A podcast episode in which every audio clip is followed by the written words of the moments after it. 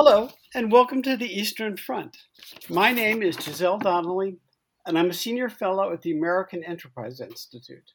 I am joined by my colleagues Julia Joja with the Middle East Institute and Georgetown University, and Dalibor Rohac, also with AEI. On our podcast, we talk about the many challenges to the European peace that have emerged along a line running from the Baltic Sea to the Black Sea, the Eastern Front and about why these issues matter to the United States. Our guest today, and probably our most frequent guest, even though he's been away for some time, AEI colleague Fred Kagan, and we'll be talking principally about the military balance uh, in Ukraine today. If you enjoy this episode, please consider subscribing, rating, and reviewing on Apple Podcasts, Spotify, or wherever you get your podcasts. Thank you very much for joining us. Fred, as I said, it's been some time, but it's been kind of a, a slow period um, on the Eastern Front, and in particular in the Donbass. Both sides uh, have sort of reached a, a moment of pause. Uh, the Russians have sort of announced it, but also both sides uh, are now saying that they're about to renew offensives. Whether you know the Russians are capable of doing it, in fact, whether the Ukrainians are capable of doing it, and what they're capable of doing, and where the action will take place is a little bit hard to foresee. But we're hoping that you can help us out. Uh, what have you seen over the last month, and what do you see coming down the pike? So first of all, thanks for having me back. Um, I enjoy uh, enjoy talking with you guys a lot uh, about this. I'm glad that you keep the attention on this, even when other people um, get a little distracted from we're, it. We're having war fatigue, Fred. I'm I'm I'm fatigued. I need a little lie down. Well, okay, okay. Um, I'm just gonna let that lie. Um, so the Russians entered a period of operational pause that lasted about a week uh, from they we assessed it I think on July 6th. They announced it on July 7th, and then it ended on I think again we assessed it on July 15th, and they announced it on July 16th. Um, and that followed their uh, the Ukrainian withdrawal from Lysychansk and the Russian capture of Lysychansk and the, the rest of Luhansk uh, Oblast. As is has been the case throughout this war, the Russians badly needed an operational pause to uh, recover from very bruising battles that they had waged to take Severodonetsk and Lysychansk. And they did not give themselves enough time, uh, which we had kind of expected because that's been their pattern. A week is not remotely enough time to recover from the disarray that they were in and the casualties that they had suffered. Um, but uh, Putin seems to be whipping them on.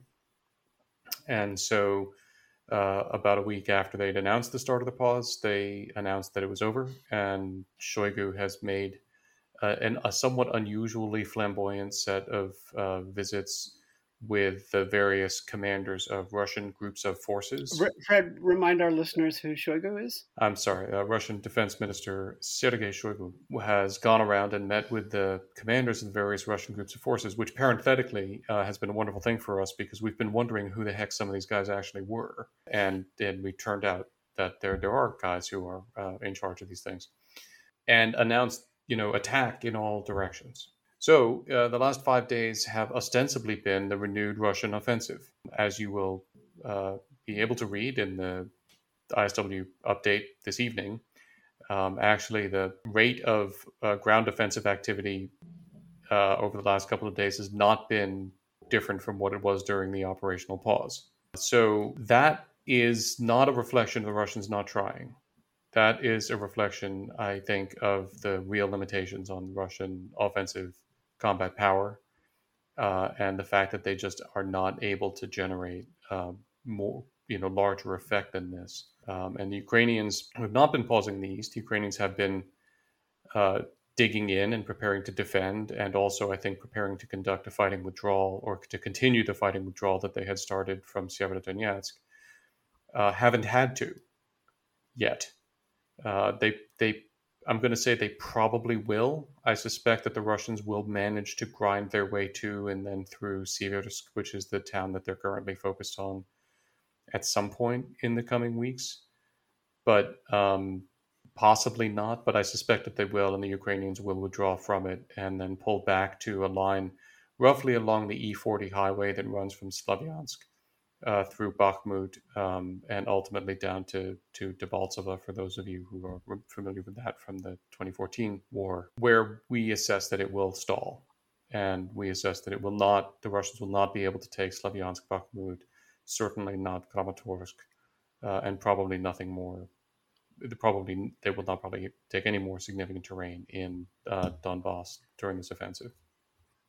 Can I um, ask you before we sort of zoom in into these uh, sort of specific theaters in the Donbass and beyond. Um, about one thing from from the ISW newsletter yesterday. Actually, two things. So, so, the first thing that struck me was was the report that a cat has been evacuated by Ukrainian troops from Snake Island, and that the cat had survived the entirety of, of the Russian occupation. So that's that's great news. Um, but but the the, the report, um, which has been also widely sort of re- reported elsewhere, of uh, Foreign Minister Lavrov uh, announcing quite explicitly that that the ambitions of the special military operation go beyond uh, Luhansk and Donetsk, uh, which uh, on the one hand is not really news because we sort of knew that you know they wanted the whole thing uh, on the other hand, given everything that you just said and and the sort of static nature of the warfare over the past past months, uh, seems like an odd thing to announce if at the same time we suspect that Putin might be looking for some kind of off ramp and ending the war on his own terms in the fall and trying to sort of impose some kind of settlement on Ukraine through which he would just keep the territorial gains that he has achieved. So so why would the Russians be signaling to the world that they want to go beyond those two oblasts. Well, if I could just uh, add to that too, because this, you know, there's sort of periodic moments of grandiosity, uh, you know, including Putin's Peter the Great speech and so on and so forth. You, you, you almost have to ask, what is the purpose of making these, you know, again, grandiose statements that, uh, you know, the only thing that I can think of is that it's just announcing that they're in this forever or for the long haul. But, you know, realizing any of these ambitions is not on the horizon that I can see. Okay, well, there's, so there's a lot to there's a lot to unpack here. First of all, um, I am not seeing any serious indication that Putin is looking for off ramps. I, I see continued in, indications that the West is looking for off ramps and imagining, hallucinating that that Putin is also looking for off ramps. If we stare hard enough, we'll see more races. Right. If yes, yeah. right. I, I, see every indication on the contrary that Putin is not interested in off ramps, but is in fact doing his best to prepare Russia for a very long war, short of doing things that he thinks would actually put his regime in jeopardy, like you know full scale conscription and stuff. Um, but he's he is preparing for a long war, and I think it's important not to fall for various diplomatic and information you know mirages that may be presented to us. Not that there have been very many of those. Uh, that suggest that he's looking for off ramps. So that's the first thing. I don't see him looking for off ramps other than victory. Um, both of you are raising a very interesting point, which I've reflected on as a military historian, um, about the phenomenon of war aims expanding as capabilities to achieve them contract, and when we've seen that before. And we've seen it before in 1918.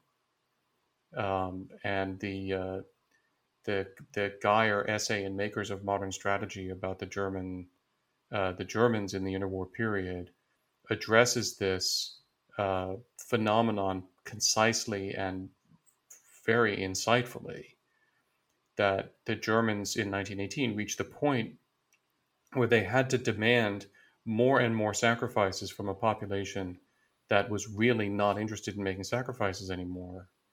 They did not want to or didn't think they could use just use coercion. And so they increased what they promised in return for the sacrifices even though they should have known that they were not going to be able to deliver on those promises. Now, they may not have known that. They might, in fact, have been divorced from reality. But it is a dynamic that I think we see playing out in Russia now. Putin is trying to get more Russians behind more sacrifices for this war. And it's been something that we've been monitoring very closely and been reporting out on a lot. Has been the the interaction, uh, the, the, the commentary by Russian milbloggers, by by very ultra nationalist, very patriotic, pro war Russian milbloggers who, after the river crossing debacle around um, uh, turned against the conduct of the war and, be- and became very critical of it, and have been creating a drumbeat of demand that Putin expand the war aims and expand the sacrifices that he demanded of the Russian people. And it has been interesting to watch the way the Kremlin has interacted with those folks. Uh, it hasn't shut them down. It's given various warning indications periodically of where it doesn't want them to go, and they don't always listen to that. But I think it's noteworthy that it hasn't shut them down because I think they speak for a constituency that Putin has to care about. And that constituency wants more and more. It wants more demands made of the Russian people and it wants more promised return. So that dynamic, I think, is part of what is happening here. But very concretely, what Lavrov was talking about is incredibly old news because the areas that he named they already occupy. So basically, what he's saying, what he said, was what we already know, which is the Russians have no intention of giving up the areas of Kherson and Zaporizhia and Kharkiv oblasts that they currently occupy, which has been evident from all of the preparations they've been making to annex them. Uh, and Lavrov just, just said it out loud. I think that in addition, so if we think about this for a minute, when you know the Russians do speak with an inside voice and an outside voice, and Lavrov is generally the outside voice. So when this conversation is going on inside Russia, I think that the, the dynamic is more along the, the German 1918 model. When Lavrov says it, I think it's an attempt to leverage something that the Russians are going to do anyway to try to persuade the West not to do things that the Russians don't want. Because what the context of the Lavrov statement was that Russia will have to look beyond this if the West continues to supply weapons.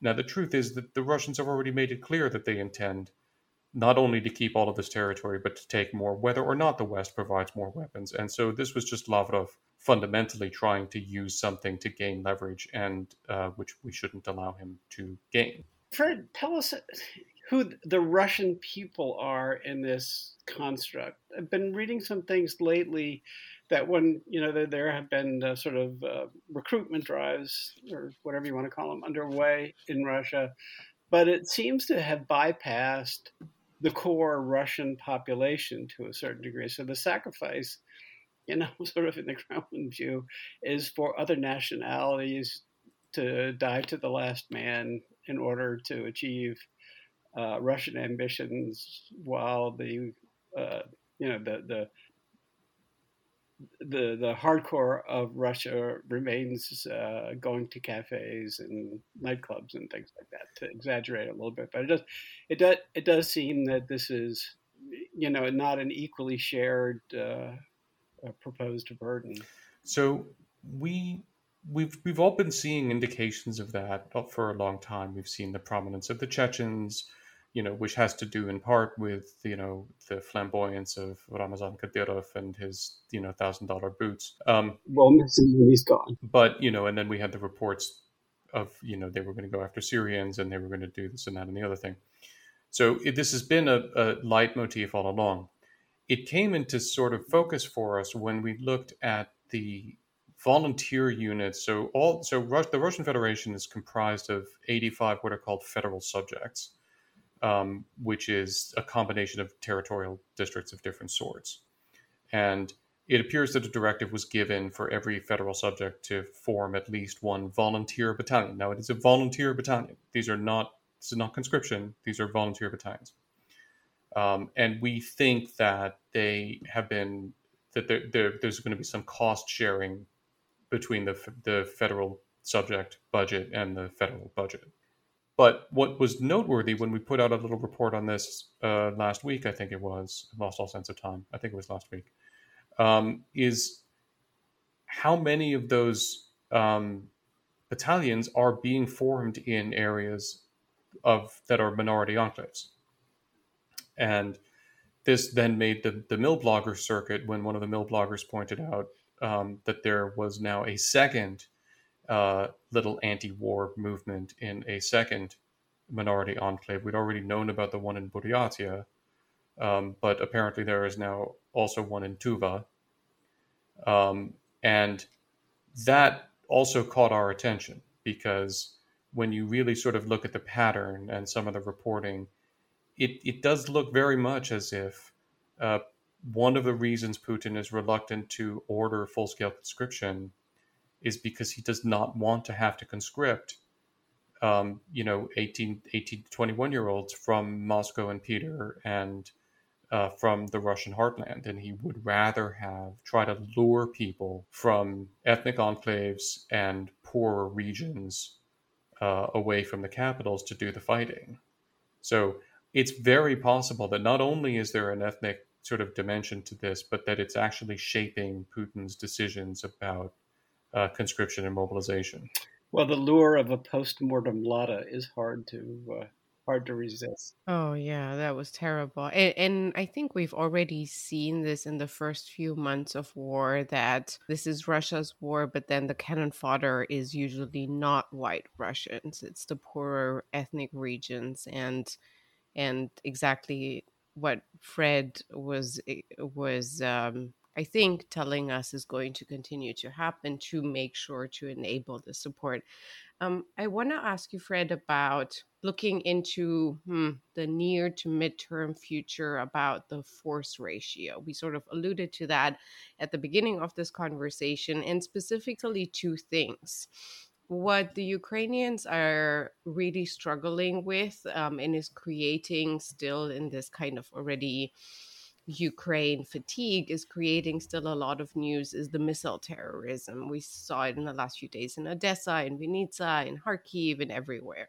So we were hoping or rooting for them to run out of stuff. Um, but but then the question that I have is at this point, what do you assess? How long can this continue? Can they do this for months? Can they do this into years? Can it take m- more of um, um, of a dimension? Can it become even worse, or do we expect periods in which they will pause with missile terrorism too? That's the one thing, and then the other thing is the artillery.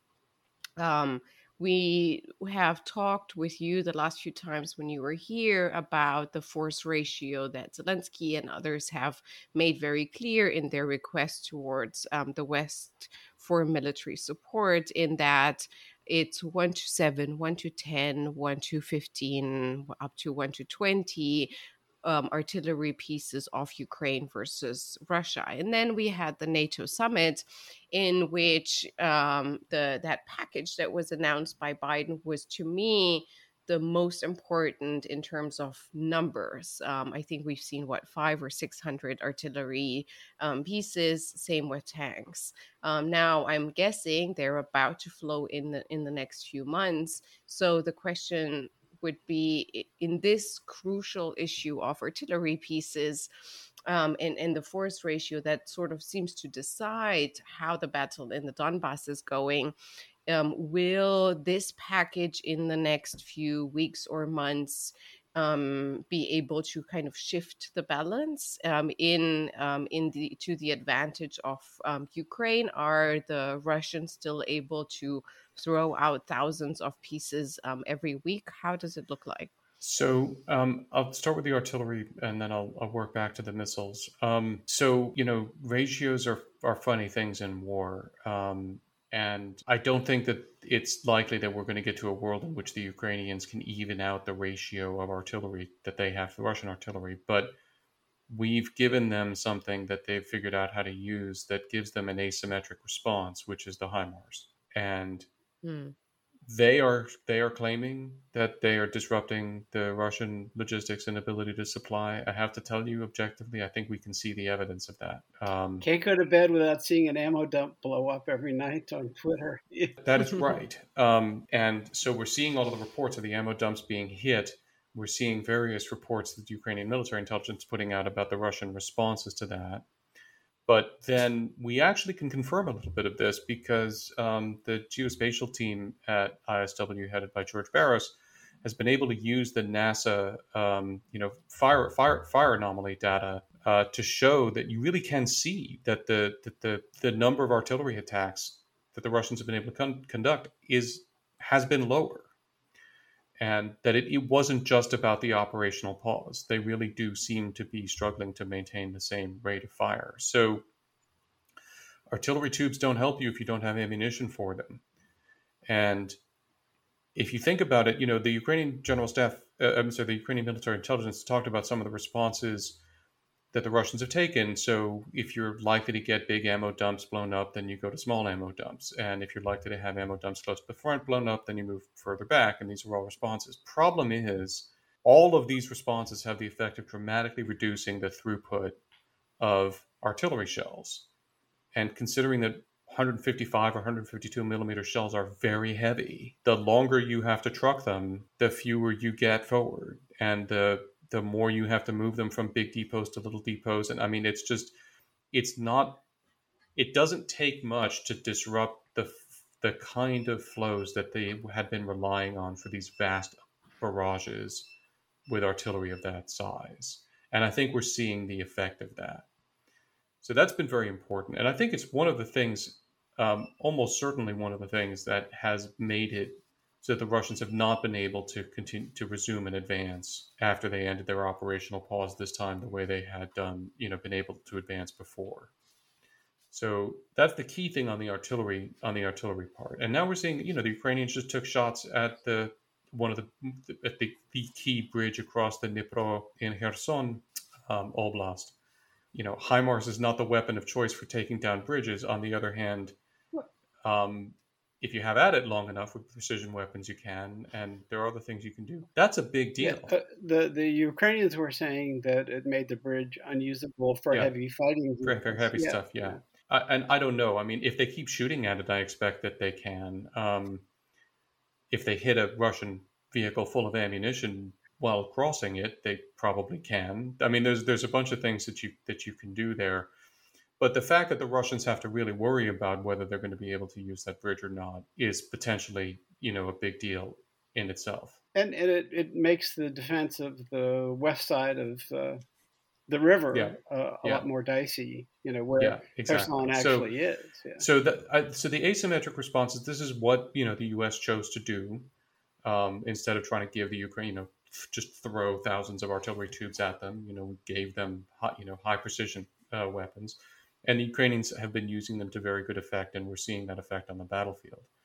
Now, to the missile question, so the Ukrainian General Staff reported today that the Russians have fi- have shot through 50 to 60 percent, or something like that, of their uh, pre-war stocks of precision munitions. We're seeing various indications that suggest to me that they are struggling to deal with a certain problem. But I'm, I'm going to lay the problem out here briefly um, as I see it, if we just zoom back from all of this for a minute. The first problem is the Russians never achieved air superiority over Ukraine. And so they have not been able to, or they have chosen not to try to use their ground attack aircraft to do ground attack aircraft things. And they've chosen not to try to use uh, longer range aircraft to do strikes on Ukrainian cities and stuff and they've chosen instead to rely on long range missiles. Well, long range missiles in you know in countries like the U.S. and Russia are generally precision weapons because a long range system that isn't a precision weapon and doesn't carry a huge nuclear warhead on it isn't very useful for anything. So once they decided to offset the lack of air superiority with missiles, they were kind of committed to using precision missiles for that purpose. Um, when you then look at the kind of targeting that they've been engaged in, it's devastating for Ukrainians who have to suffer these attacks. It's a very ineffective use of the system from a military perspective. You know, these are these are systems that one could use to be going after command posts, that one could use to be going after really critical nodes in Ukrainian infrastructure and so forth. And I don't know whether the Russians have been trying to do that or not. I assume they have been. But they've ended up shooting a lot of them at apartment blocks and at warehouses. And now I'm going to say this out loud. They are firing S 300 missiles in a ground attack role at fields full of grain. So again, I none of the none of none of this detracts from the horror of this for the Ukrainians on the receiving end, and it and it is a problem, uh, of course, for Ukrainians, and it will be a morale problem. And no, I don't think that it's going to be resolved anytime soon. Um, the only salve that I can offer is to say that this is an incredibly expensive way uh, to achieve the kinds of effects that the Russians are achieving with systems that they're pro- they're going to have a very hard time replacing as long as Western sanctions on the components remain in place. So I wonder if I could maybe press you on that a little bit and, and expand Julia's question when she's asking about how long does this go on to expand that a little bit to to the entire conflict uh, and, and bring it back to you know, I, I, mentioned this idea of an off ramp. I mean, I didn't really mean that Putin was looking for a way out of the war altogether. But given that what they're doing is not working, uh, given that, uh, I mean, the, the, the, conflict has been fairly static in, in, in recent recent weeks, like, you know, like how long do they keep firing rockets at fields of wheat? Uh, and at what point do they conclude that maybe it's better to just freeze it for the time being and you know resume fighting at at, at, at, at some yeah. at some later stage after they have regrouped after they have you know bought equipment from China or or, or, or whatever happens in the meantime uh, after you know some of the sanctions had been have been lift will have been lifted from from from European countries and so on and so forth. Uh, do do do you do you not expect to that for that to happen at all this fall, or or or like what, what's what's your intuition about where this is headed?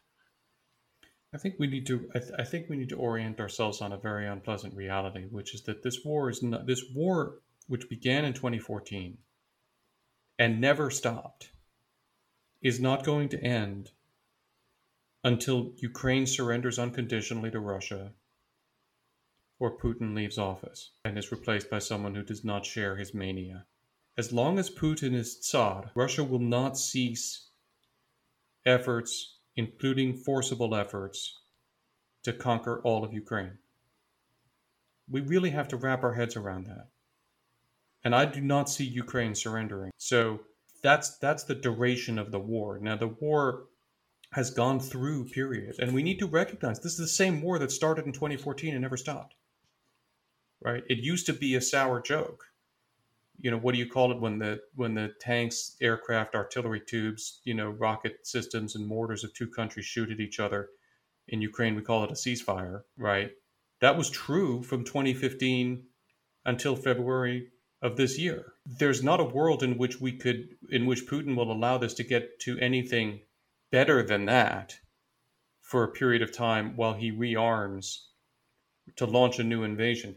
But we also have to understand something that the Russians understand. The Russians know, and we see this reflected in the Milblogger discourse in particular. The Russians know that they have made a deadly enemy. They know that by conducting this invasion, they have created an, a degree of enmity in Ukraine that generations will not erase.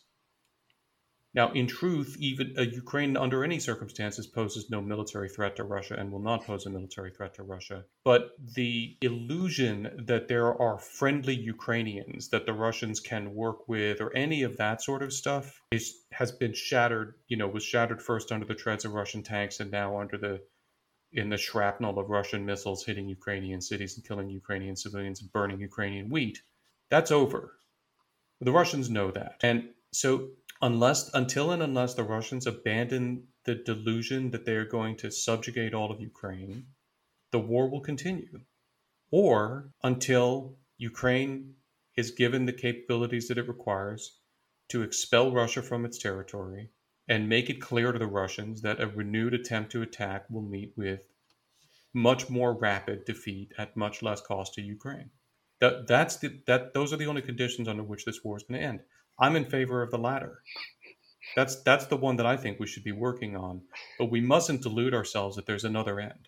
So before we ask the, you know, enough about them, what about us? Uh, you know, we're, we're kind of looking at ourselves in the mirror, and it's very difficult not to. Um, but uh, uh, before we leave the battlefield per se, can you give us your sense of how the um, counteroffensive in the South, uh, you know, I, don't really even at this point have a, a, sense of the scale that the Ukrainians are capable of, of mounting, um, so on and so forth. But I'd be interested in your read on uh, what may happen over the next couple months in the Kherson counteroffensive. I earnestly hope that it will begin soon and be decisive. And be, since we don't collect on blue and we don't make that kind of assessment, that's the sum total of what I am prepared okay. to say. Okay, fair enough. Well, let me ask you about the Russian weakness. And that I that I'm happy to talk about. Okay, well, so so the Russians know this is coming. Um, but you know they've and it's close to you know they, they can resupply through Crimea, so, I suppose, to a certain degree. But they've put you know all their chips in the Donbass. So, what do you reckon? The, how durable the, the Russian defense can possibly be? I think the Russian positions in Kherson and Zaporizhia are likely very fragile. Um, they're giving they're giving every indication that they're very fragile. Um, they are, you know, they, have they've, they've stripped it of forces. Um, they just conducted. You'll enjoy this, Giselle. The Russians uh, conducted today uh, an attack, a ground attack in Kherson with a reinforced platoon. so the, the ISW team and I hereby hereby coin the PTG, the platoon tactical group, okay. uh, to describe the offensive power the Russians are were able to bring to bear. Well, you know, I suppose you get down to the squad level or we could have an S. You can have an, an STG. Yes, indeed. A sectional tactical. so they, I mean, they've they've. I mean, we've had the reports of the T sixty two tanks going in there and being, you yeah. know, established like um, it's like 1945 in Berlin, right? It's taking the turrets off and putting them in in revetments and the, you know, right. so you know, th- th- there's nothing there's nothing good there in terms of combat power uh, to hang on um, the Russians are reportedly building, you know, multiple defensive positions and and so on. I mean, again, World War II, as Patton said, you know, fixed fortifications are a monument to man's stupidity. Defensive lines are only interesting if there's someone to defend them, and it's really not clear that the Russians uh, have such. Um, there's also a significant partisan movement and that the Russians are very uptight about. And we've seen multiple reports of the Russians building, you know, 360 degree defenses, you know, around Melitopol and elsewhere.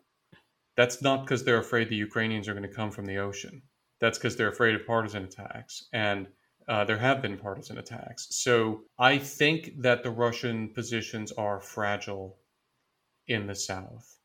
I think that if the Ukrainians attack in force, the Russian high command is going to have to make some very quick decisions about whether they're going to stop whatever offensive they have going in Donbass and try to reinforce in the south, or whether they're prepared to lose Kherson to the Dnipro and possibly beyond, um, depending on the scale of the Ukrainian counteroffensive.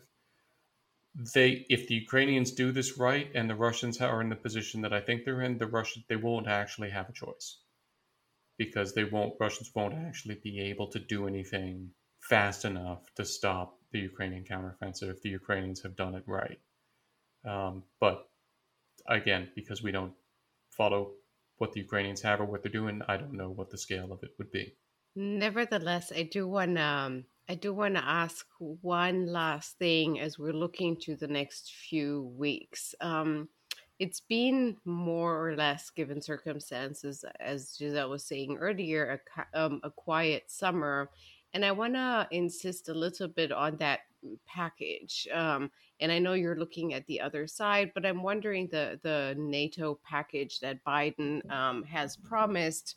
We kind of know that the weapons must be flowing in and we are focused now as you're suggesting on the southeast and the south so, and then Zelensky has been talking very mysteriously to lay people like me um, for a while now about the end of August as a tipping point.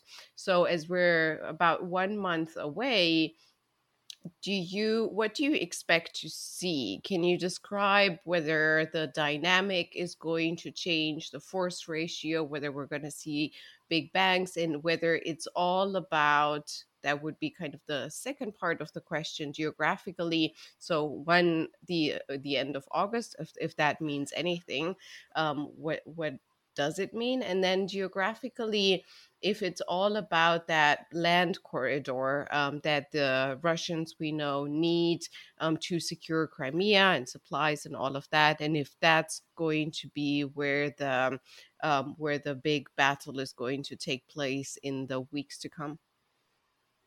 I mean, there are a number of factors that you can point to that are certainly relevant to the timing of the Ukrainian counteroffensive. Uh, one is that the Russians are now, you know, talking increasingly loudly, and we're we're talking about this, and the Brits are talking about, you know, September referenda uh, to annex territory. It's highly desirable uh, for the Ukrainians to have counteroffensives underway uh, before those referenda uh, happen. So the Russians are not in an easy position to declare that that's all Russian territory and, and so on. I, I'm concerned about that, and we flagged it. We flagged some dangers that flow from that in one of our updates recently. But I don't. I also don't want to overstate that because I want to let me state for the record. I do not think that Putin is going to engage in a nuclear war just because he's announced that he's annexed Kherson and the Ukrainians conduct a counteroffensive. I do think that he might threaten it. Um, so it would be desirable for the Ukrainians not to get themselves into that uh, position. I have no idea what the Ukrainian, you know, force generation requirements are on their side to feel like they're ready for a counteroffensive. So I'm just going to put that to one side. It is also desirable from the Ukrainian perspective for the Russians to be decisively committed to the offensive operation they're engaged in in Donbass so that there's less chance that they'll be able to reinforce. I think they are now largely, although we can't, you know, we're not necessarily seeing all of the Russian reserves and reinforcements. So I don't know there might be something to wait for there. And then there's just the question of the Ukrainians are clearly undertaking a systematic campaign to achieve effects on the Russian systems, especially the Russian uh, sustainment systems in this region to facilitate the attack. And I have no idea what thresholds or indicators the Ukrainian general staff would be looking for to decide that the Russian goose was sufficiently cooked uh, along those lines that they were ready to go. But they certainly are going for something specific in terms of the kinds of preparations they're conducting. Um, so, you know, bring all of those things together, and that would point to a counteroffensive, you know, starting anytime from tomorrow, you know, through a month from now or so, in principle. Uh, I just, as a situational wild ass guess kind of appraisal, you know, I would think that the effectiveness of the HIMARS and the MLRS, even in the small numbers that, that the Ukrainians have, and they're supposed to be up to 20 or so fairly quickly. And, you know, it, it's kind of a cats and dogs mix of 155s, but that's getting to be pretty substantial. So, I, you know, it's just sort of feels like the Ukrainians could get local fire superiority on this relatively, and, and it looks like they've, you know, it's really hard to just go from maps and stuff like that, but it looks like they have sort of some jumping off points. Uh, to, yes, to... We, they do have a bridgehead across the Inhulets River. Yeah. We we confirmed that today based on Russian attacks on positions there. Okay. Yeah, so I, you know, I mean, I can believe. I mean, you know, what qualifies as a tipping point is in the eye of the beholder. But uh, as Fred said, the the sort of uh, Russian obsession with the Donbass, and I don't know whether that's cause or effect, does give the Ukrainians an opportunity to to make get some serious gains um, in the south. You know, which would be just huge from a strategic and morale point of view, and, and it would really defeat the, you know, sort of defeatist narrative that has never gone away um, in the United States and the West, and it would make it difficult for the Western Europeans and indeed for us to totally bug out on the Ukrainians, um, which is which is the sound of uh, you know uh, you know two cheers for for us, but uh, you know it may not be the sort of uh, overall tipping point that people may be expecting. But I can see the Ukrainians making a lot of progress by the time the weather turns. Listen, I mean, it's it's hard to tell because I think the the question is if the Ukrainians start a big counteroffensive and they hit the crystal just right and it shatters, what is the effect of that across the theater on a Russian force that is already badly demoralized and really not excited about what it's doing? I I, I don't know, but I throw that out there as a possible nonlinearity in this. Yeah, look, and and and the the Russians won't be able to hide a disaster in Kherson. You know, a lot of no. captives, and you no. know, at least yeah. So, no, you know, I yeah, you're uh, you're shattering uh, right from your lips to God's ears. Well, yeah. Fred, thank you so much. I mean, we got to do this more frequently. Um, we can't always count on operational pauses to come around. it's, it's convenient, and I thank the Kremlin for its uh, consideration in this regard. But uh, uh, the reason we have you on so frequently is a your what your shows become some of the most highly rated ones on, on our little podcast, and so um, so that's great. But it's a it's a super uh, discussion. And uh, so uh, thank you so much and bless you and your crew for the, the work you do. I mean, it's, I don't know if we had you on since uh, we saw yes. President Zelensky uh, briefing Olaf Scholz and the others with his ISW uh, map of the day out, but uh, if you guys don't have that as a screensaver or on your wall, You should we, get we, it. Yeah, we enjoyed that picture quite a lot. Yeah, uh, well, you you've you've earned it for sure. So, from me, Giselle Donnelly, and Yulia Zsoza, and Thank you so much for listening to the Eastern Front. Our podcast is dedicated to the security challenges, and if we could just say the war uh, that's arisen along the line from the Baltic Sea to the Black Sea. You can find more episodes and additional content on our website at aei.org or on Apple Podcasts, Spotify, or wherever you get your podcasts. Please be in touch with us on Twitter using the hashtag Eastern Front Pod. That's one wonderful world. And if you enjoyed this episode, please consider subscribing, rating, and reviewing us. Thanks for listening, and goodbye until next time.